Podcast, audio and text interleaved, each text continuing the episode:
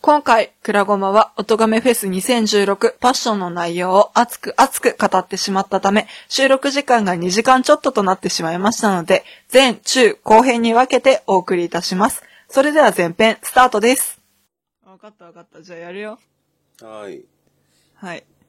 週を逃した話をします。くらごまわえ、そのガヤいるー。え、いや、ごめんなさい。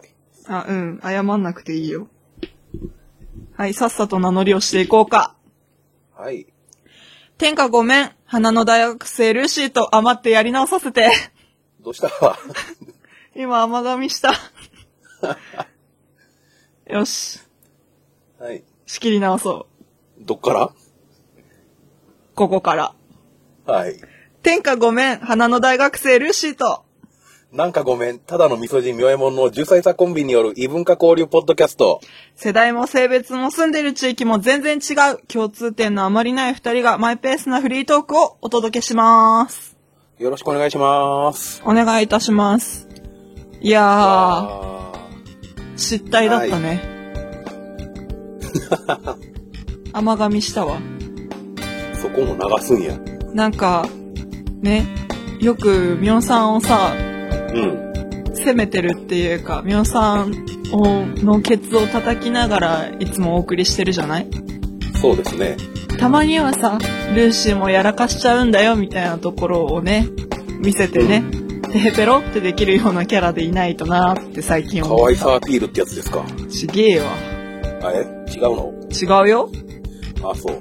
うんなんかね完全無欠じゃないんだよみたいなアピールどちらかというとアピールするまでもなくって感じじゃなかったのかな違うか。あそっかちょっと自分を過信しすぎてたわあ、そう。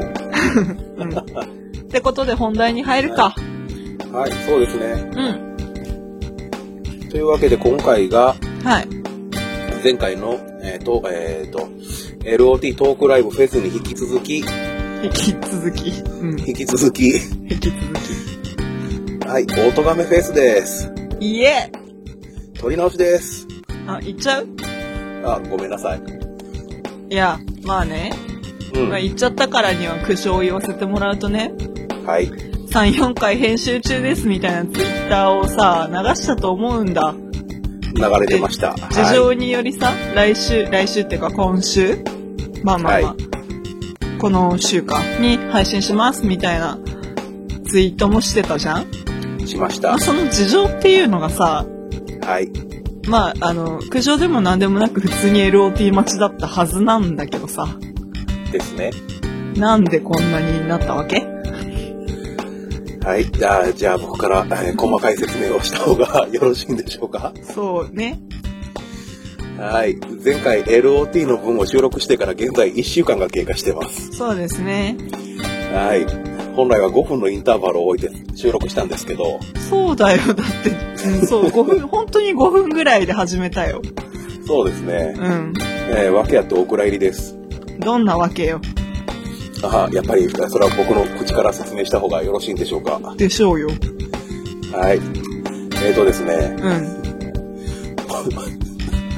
きついなぁ。きついなぁ。改いめいよて説明するの。いいよ。あな長た、くなっても大丈夫ですかまあ、うん、いいよ。頑張る、頑張る。私が頑張る。えーと、まず僕たちが音亀フェスを楽しんだ状況の説明をしたいんですけど、あ、はい、どうぞ。ここからピタゴラスイッチのようにお蔵入りまでと、あの、話が進むと思いますんで。あ、わかりました。まあ、ちょっとヤジを入れながら聞きますわ。はい。はいはい。 まず11月5日午後3時に、えーと、うん LOT トークライブフェスフェスが始まり、はい。えーおおよそ4時間笑い倒し、はい。そのままの勢いで、えーその、フェスを楽しんだ会場、神戸16ビットで、えー、音亀フェスを僕たち聞いたわけですよ。聞いてたね。ね、それがなぜかの説明も言いますね、これ。そうだね。 LOT のお二人、えー要はその、ボーカリストの笹山さんと、はい。えートークライバーの新崎さんが、そうだね。前回タイトルだね。はい、うん。それぞれの肩書きで音亀フェスに出演されるということで、そうでしたね。えーそのまま会場の神戸16ビットさんのご好意により、はい。まあ、要はあのスポーツでいうパブリックビューイングのような状態で、おとがめフェスをみんなで楽しませていただいたわけですよ。イエーイイエーイ。はいはいいやー楽しかったっすね。楽しかったね。ね。うん。あ、やっぱり、え、な、なんで止まるわけ許してはくれないんですね。許さないよ。だから最後まで喋るって言ったじゃん。はい。で、その時点で4時間経過してて、そうですね。おとがめフェスが終わった段階で9時間半が経過しておりました。 聞こえたね。聞こえましたね。超えたね。ほぼノンノンストップですごいテンションでしたね、みんな。インターバルだってあれでし、あれでしょ ?15 分そこそこだよ。でしたね。トークライブと音亀フェス、あまあ、神戸サイドのツイキャスが始まった時間から考えるとインターバル15分で始まった。そうですね。うん。そこからひたすらのハイテンションで盛り上がり続け、うん。で、12時を回るというね、回ったねすごい状態になったわけですよ。うん、回ったわ。超回ってたわ。その結果何があったかというおう。と、あの、途切れることなく盛り上がってたんですけど、はい。テンション上がりすぎて記憶を失うという。間違いねえな。うん。うん。音亀フェスにがひたすら楽しかったのとかは完全に覚えてるんですけど、うん細かい記憶を失った状態やったんですよね。うん。せやな。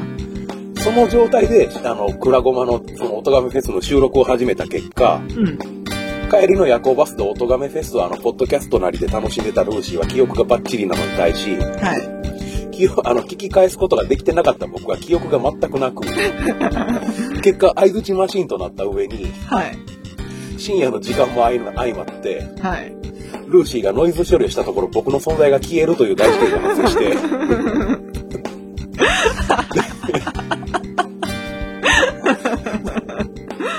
マジ笑い事じゃねえからな。で、1時間半に及ぶ第4回、前後編に分けるというた、すごい長い、あの、ね、ルーシーの楽しんだ様子と僕の消えた相槌が、あ僕僕の土下座によりオクラに入れさせていただいたというわけで。あ。まあ、別に、ええ案外私も、まあ、なに、みおさんの存在が消えたみたいなのもあるけど、ええでも別にいいかなとも思ったの、正直。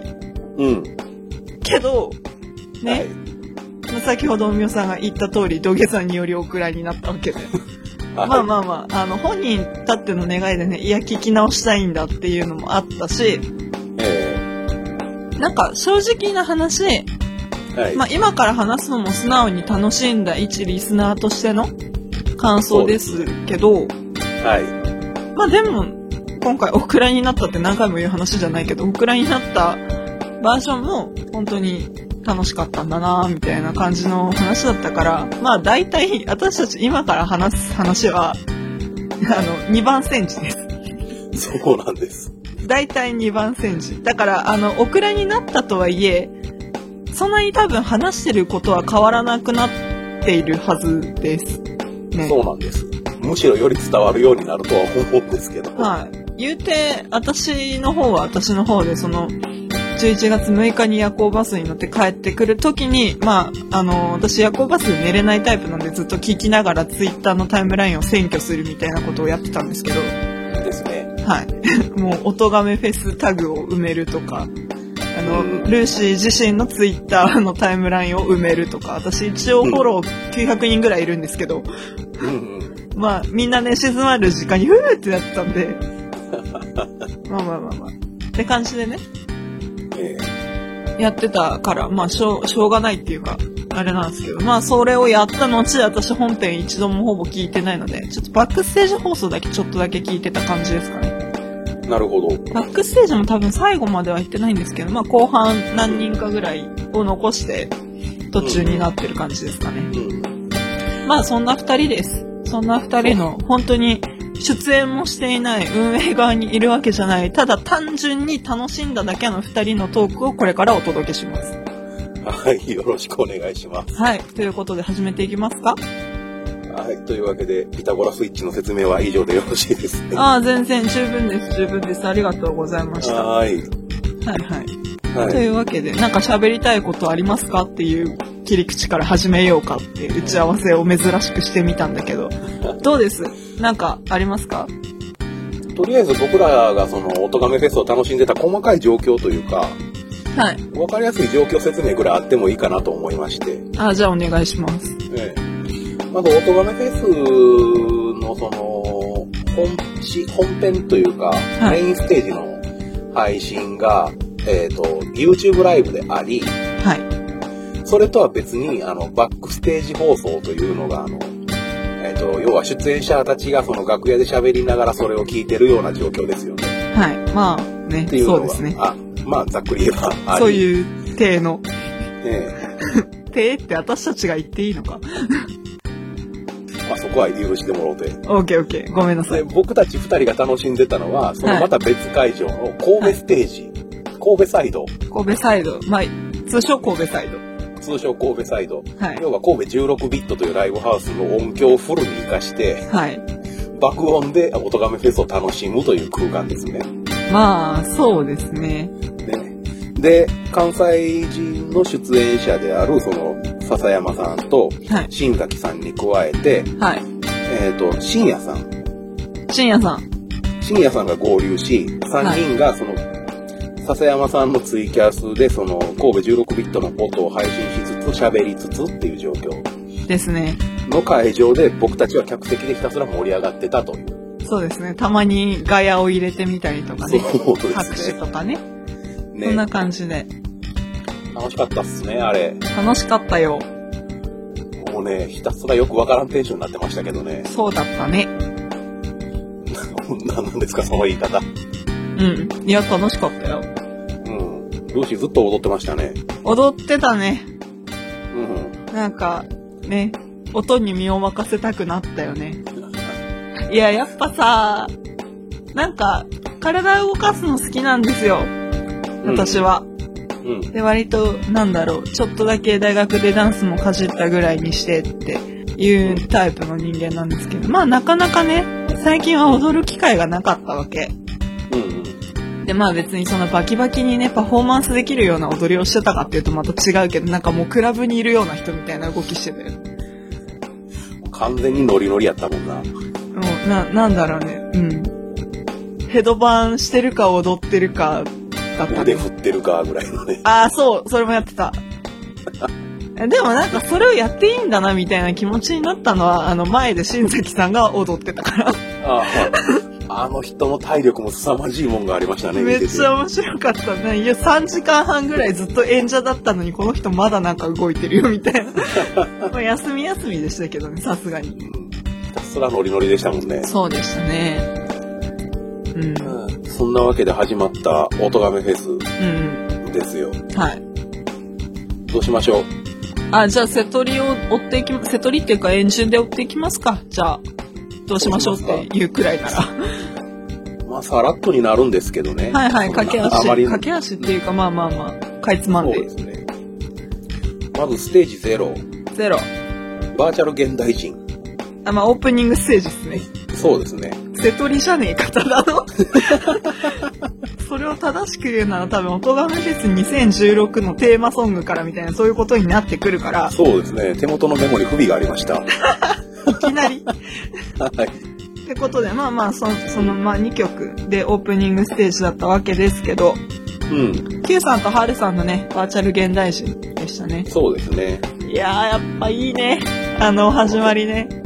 ね僕この曲好きなんですよ。あ、そうなんですか。うん。しかもね、はいはい。ラストの方の歌詞がね、はい。冷たい電気信号から温かい電気信号に変わってたんですよ。あ、元曲の歌詞ではなくて、アレン、アレンジっていうか、まあ、ね、パロリーっていうか、ね。言い換えが入ってたわけですね。そうですね。このアレンジ確か去年笹山さんがバーチャル現代人カバーした時に変えてたところなんですうよ。んうんうんうんう。うんん。それがこっちへまた戻ってきてる感じがして。そうですね。もともとは 3, 3の曲なんですか ?Q さんの曲なんですかサンのアルバムに入ってたので、サンでいいと思うんですけど、うんうんうんええ Q さんの所属するバンドバ3ンドサン。の楽曲で、まあ、Q さんが今、今っていうかオープニングステージでボーカルをやって、春さんバンド、春バンドですね。でですね。演奏してって感じのステージだったわけですよね。うん。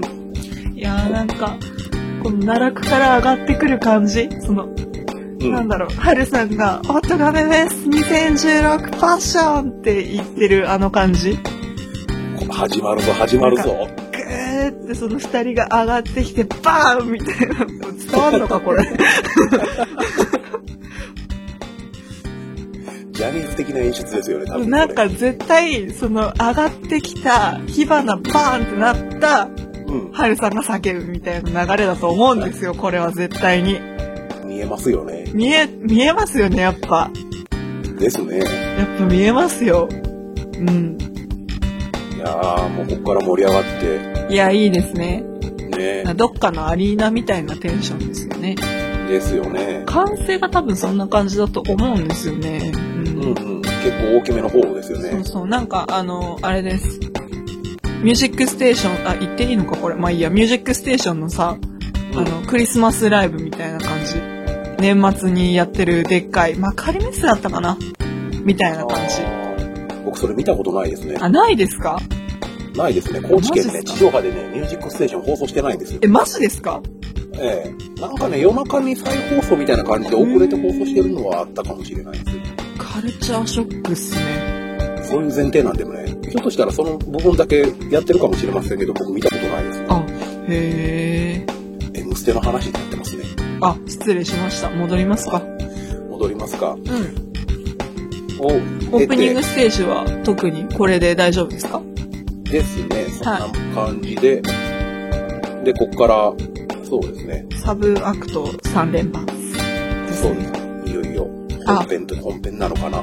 あまあまあまあ、そうですね。まあ、今年は、なんか今年初の試みだったらしいことが一つありまして、はい。サブアクトと呼ばれる人たち12組ですか ?12 組。ねで、メインアクトと呼ばれる人たち5組による編成だったんですね。だから合計17組ですね。でやってて、まあ、サブアクトがだいたい10分ぐらい。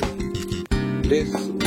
それぐらいの感じで。で、メインアクトが時間制限がなかったのか、そんなことはない20分から30分超えるぐらいの方までいらっしゃいますけどね。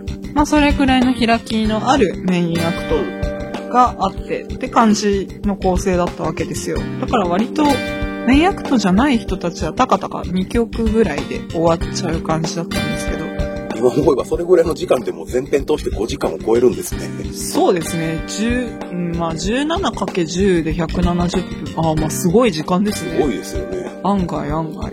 うん。まあ、まあ、平均して 17×10 ですけど、ってだけなんですけど。まあ、でも、そんなにメインとサブの時間の長さの違いみたいなのあんま感じなかったですよね。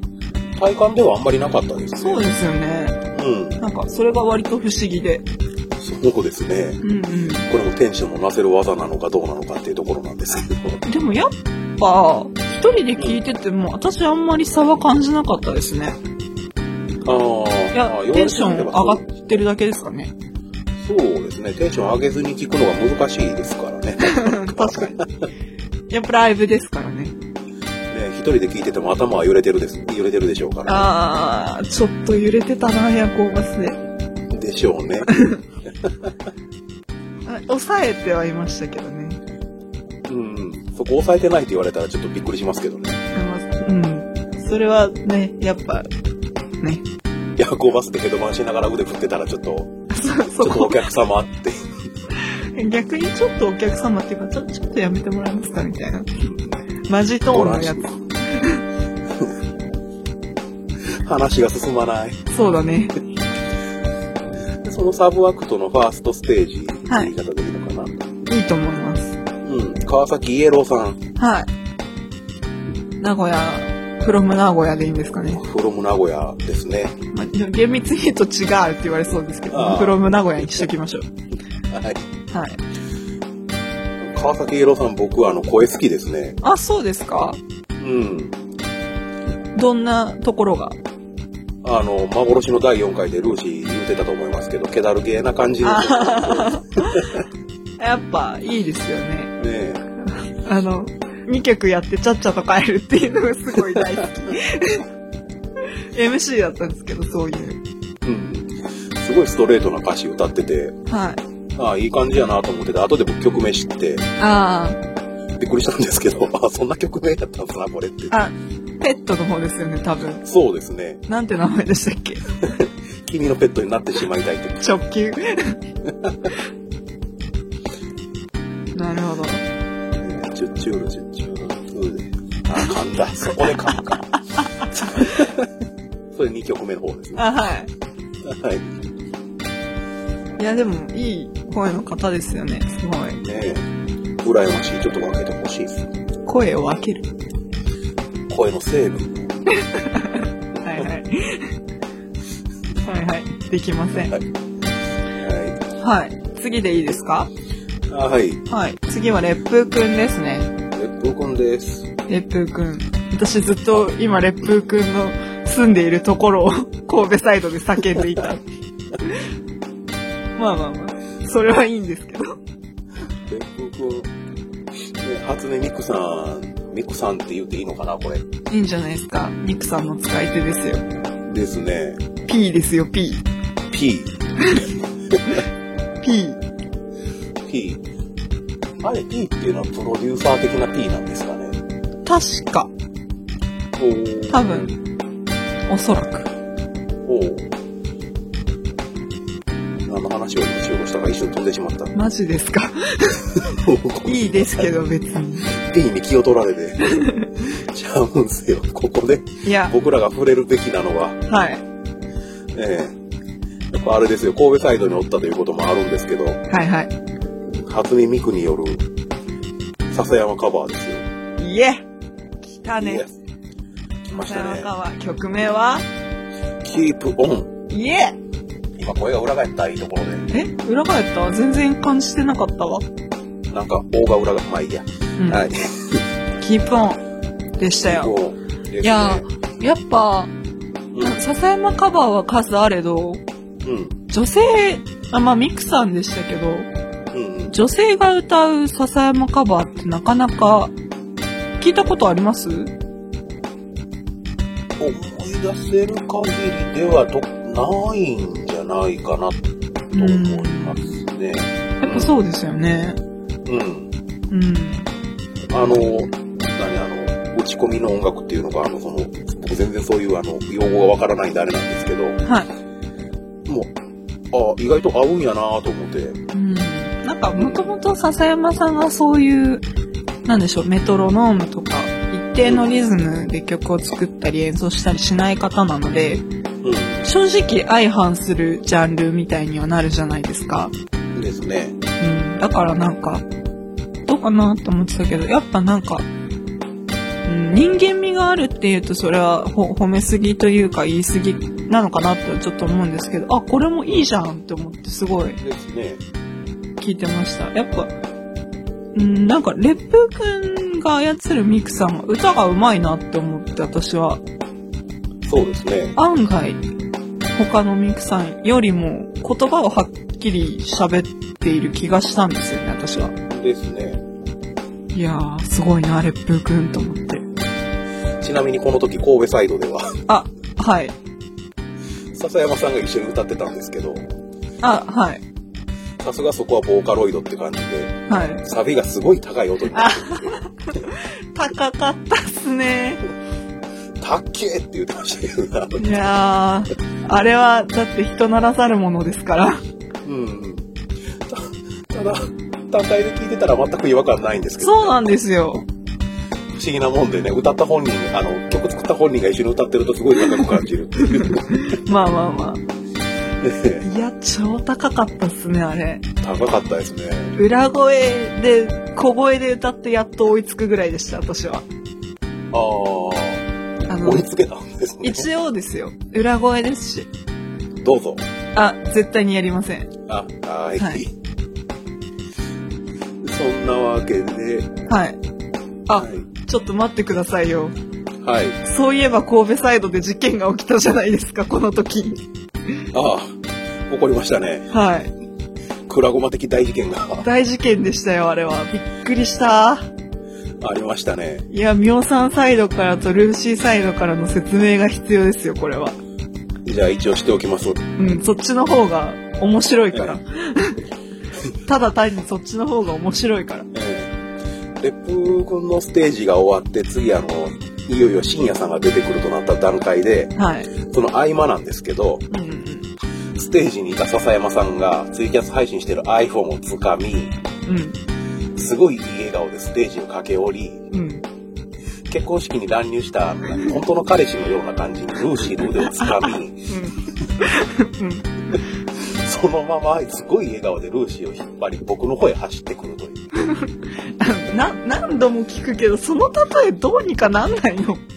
他にいい例えが思いつかない。うん。どう見てもあれやったんですよね、あの時、その時の光景が。結構にご意やりませんかみたいな神父さんの時に、いやりっつってバーンって開けてくるあれでしょそうそうそう。うん違その結婚待ったみたいな感じのね。うし。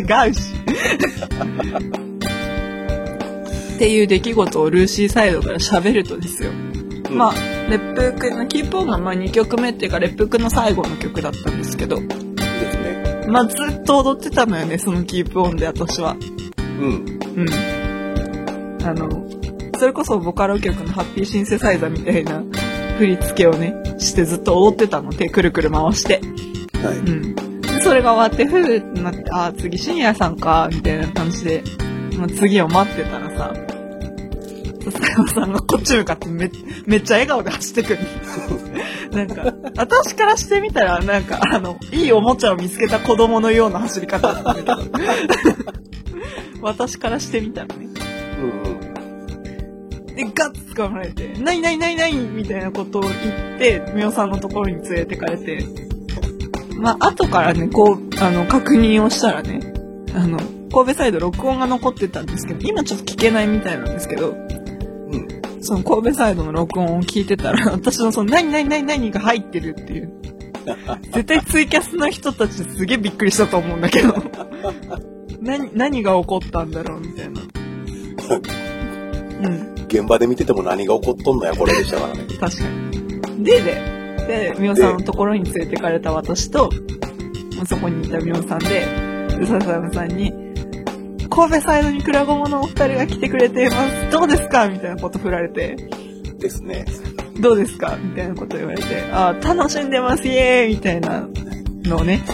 楽しませていただいております。そうそうそう元気に答えるっていうね。そう。そうそう。よくとっさにあんだけ答えれたと思いますよ、もう自分でも。あー、そうなんかもう、ノリと勢いに任せてたよ、私は普通に。ああ、偉い。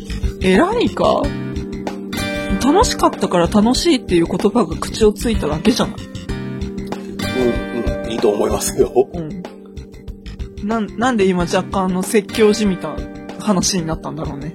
いや、単純に僕はあのアドリブに弱いんで。 ああ、なるほど。うん。っていうね、事件のさなか、はいボソボソと深夜さんが喋り始めたんです よ。16ビットの音響から。そうですね。もう 最初わかんなかったわ。音響音が大きいんでう、ん。あの、若干リバーブというか、ああね。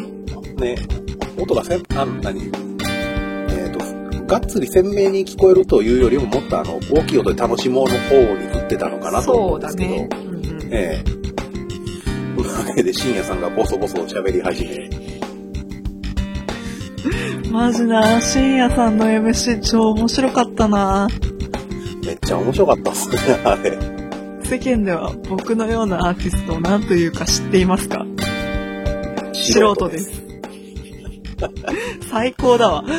神戸会場大爆笑でしたね。ね、あの、その、音がめのはい。本放送をポッドキャストで配信してるのを聞いたときに、えあ、割とその、なんだろう、案外、あの、オーディエンスえはいとして録音されてる部分が、なんか喋ってることがたまにあるんですよ。おうで割と深夜さんのステージはそれが多くって、え深夜さんが MC で自分が弾けるコードをいきなり披露し出すっていうのがあって、えありましたね。 G、ポローン、C は、ポローン、D、ポローンってやった後に、はい。あのね、某、某ね、あの、H さんの声でね、はい。某 H さんの声が、遠くから聞こえてきて、え、 F は、F はって言ってる。え、F、F、F は、ベン、みたいな。 超笑った、それ。最高だった。なんか、そう、そういうのに対応してたね。うんあの、某、某 H さんというか、まあ、春さんが、まあ、その、うんエフェクトをかけてた春さんうんは、すごいなと思って、あめっれちゃ面面白白いかわと思っったでて。うん。すね。で、で、いざ曲ですよ。そうだね。ええどうでした曲は。いやー、すごかったですね。なんかね、あの、うん。まあ、一曲目が笹山カバーっていうか、うん、まあ、共作っていうとちょっとそれは言い過ぎかもしれないけど、うん、まあ、まあ、えっと、しん、しんやさんというか、各駅停車だったけど、まあ、沢田さんが原酒を書いて、ですね。で、笹山さんが曲にしたっていうのをしんやさんが歌ってたんだけど、えい今この文章なかなか変だったのわかるえわかりますよ。うんうんうんまあまあまもういいやないですかね、沢田信也さんでも。あ、あ、うん、うん、そっか。えまあね、確かにもう本に諦めてたからね、音が別の前に。えですね。いろいろ考えてたのに、みたいな。肋骨、肋骨じゃない、鎖骨が。肋骨やばいっしょ。鎖骨がね、折れたおか鎖げで骨を。折るという事件があって、いろいろ吹っ飛んだそうですから。そうらしいですね。まあ、その、あれだ、えもう言葉が出てこないわ。各駅停車ね。電車。うん。そう、各駅停車を、まあ、深夜さんが歌うと。まあ自分がね、ギターを弾くきっかけになった曲でもある各駅停車を、まあ人前で披露する。大きな会場で披露する。みたいなね、え感じだったわけですよ。えですね。それがあった。 ねすごい衝撃的な各駅停車じゃなかったですかそうですね。快速でしたね。快速各駅停車というなんかパワーワードが生まれたぐらいにして。めちゃくちゃ早かったですね。もうあれですよ、おさらいをしとくとここまでの笹山カバーはたっけーと早えですからね。いや、僕ね、あの、この部分に関しては、はい。あの、ちらっとあの、本放送のバックステージをちょっと聞かせてもらったんですよね。ああ、はい。まだ、まだあの、その、全部は聞けてないんですけど、その、気になる部分だけちょっと書いて聞かせてもらったんですけど、はい。あの、本放送の方では、あの、はい何素人とは思えないような感じの反応を皆さんしてらっしゃったんですよ。ああ、うまいじゃないか、みたいな感じのね、まうんあ、ざっくり言えば。ただ、 そこはもう16ビット会場の反応の違いですよ。ああ、そうですね。深夜さんのことをよく知ってる人が集まってるわけですよ。そうですね。 なぜか大爆笑っていうね。まあまあまあまあ。そう、それはまあね、ねって感じ ですよ。すごい、確かにすごいんですよね。その、深夜さんのその成長というか、うんうんうん。そのギターを始めたところから、その、各駅停車っていうポッドキャストで聞かせてもらってるんで、うんうん、おーついにこんなところに立つほどの方にと思ってたんですけど、そうですね。幕張メッセです。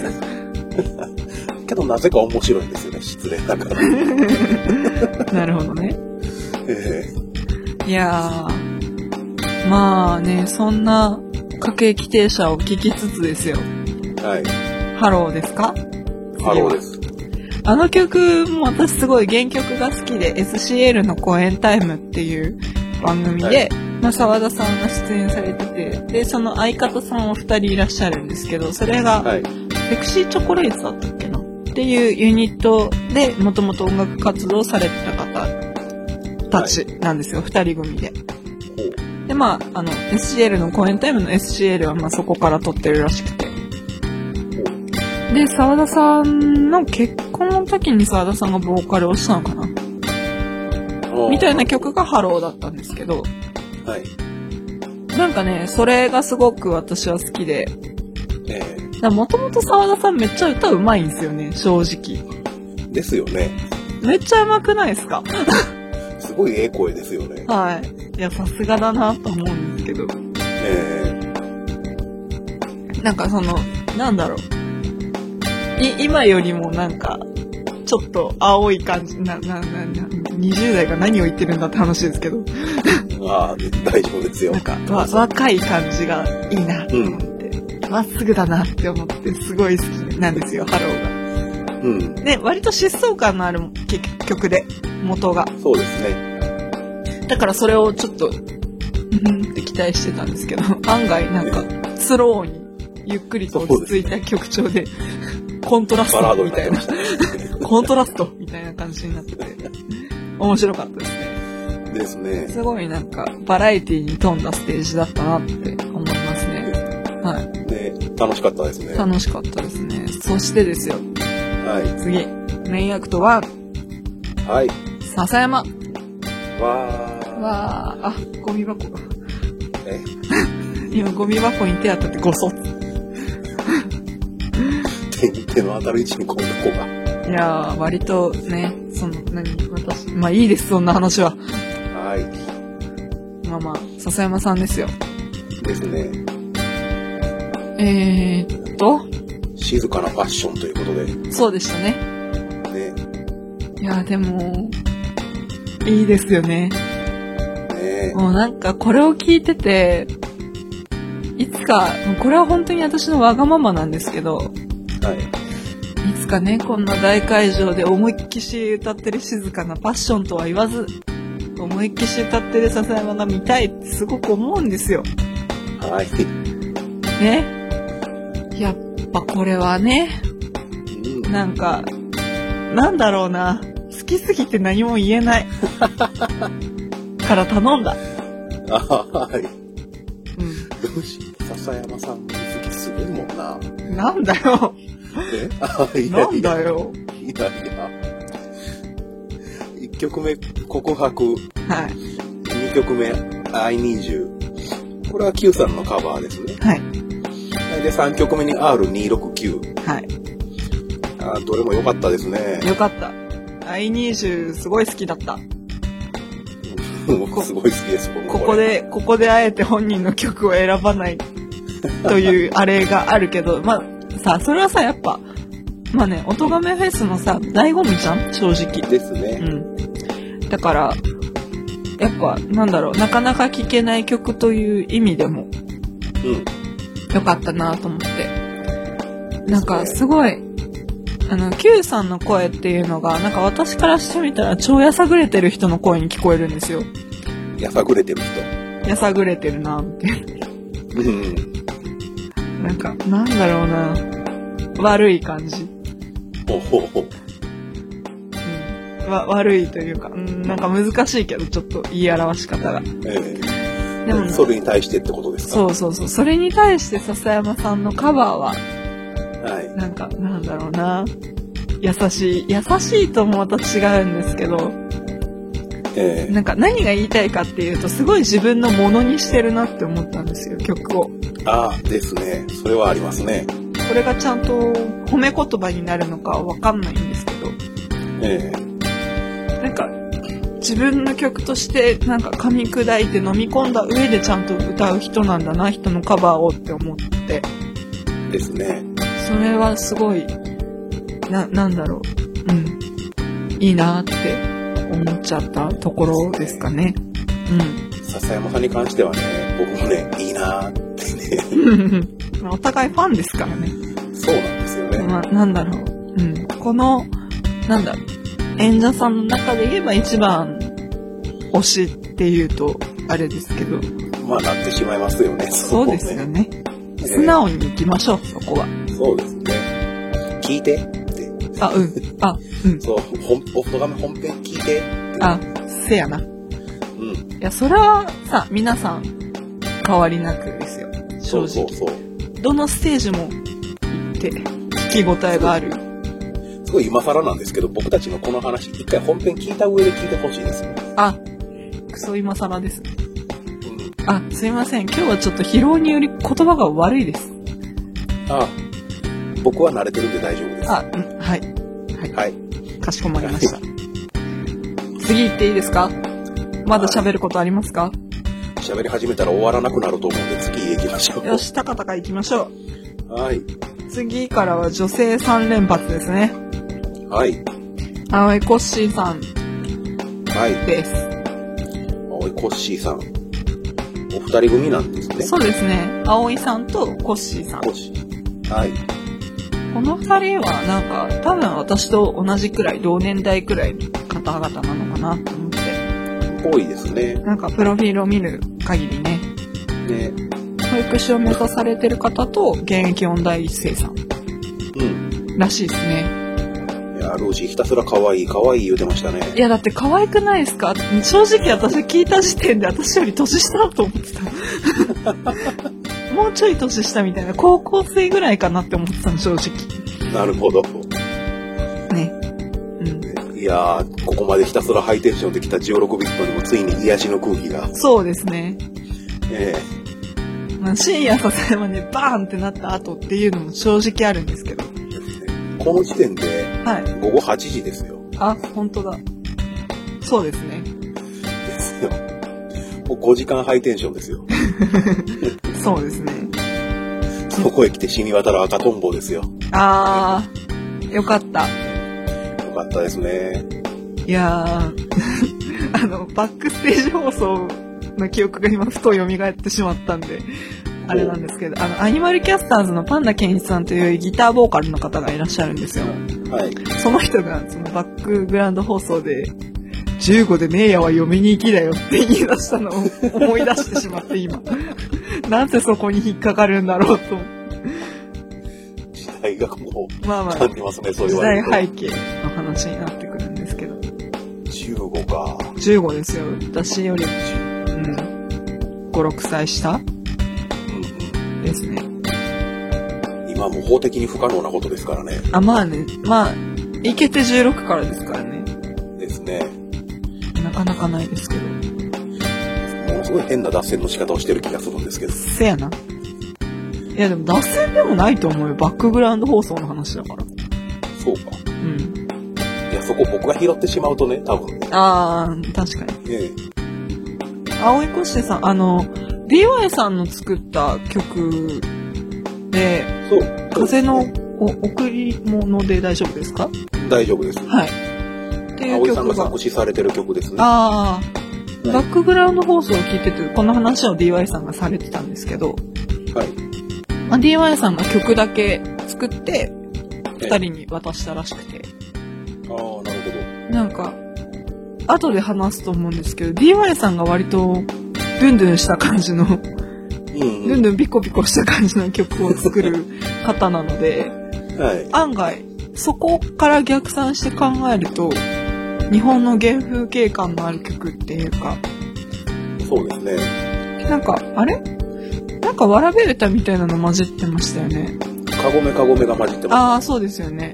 す。はいみ。たいな遊びみたいなのも入って、ですね。す雰ごい囲気良かったですね。よかったなーって。私はああいうなんかシンプルなハーハーモニクスというか、ハーモニというか、がすごく好きなんで、ええうんうん。なんか、聞き応えがありました。すごい素朴なのに、はい。噛み応えがあるみたいな。ああ、なるほど。当たり目うん。 うんなんでもない。 はい、はい。なんでもないよ。はい。そんな青井コッシーさんでしたが、他にあります、次で大丈夫ですか次で大丈夫ですね。僕もだいぶ喋った気がしますよ。おおはい。次が。いかがだったでしょうか二人が楽しんでいた姿が伝わっていれば幸いです。それでは中編に続きます。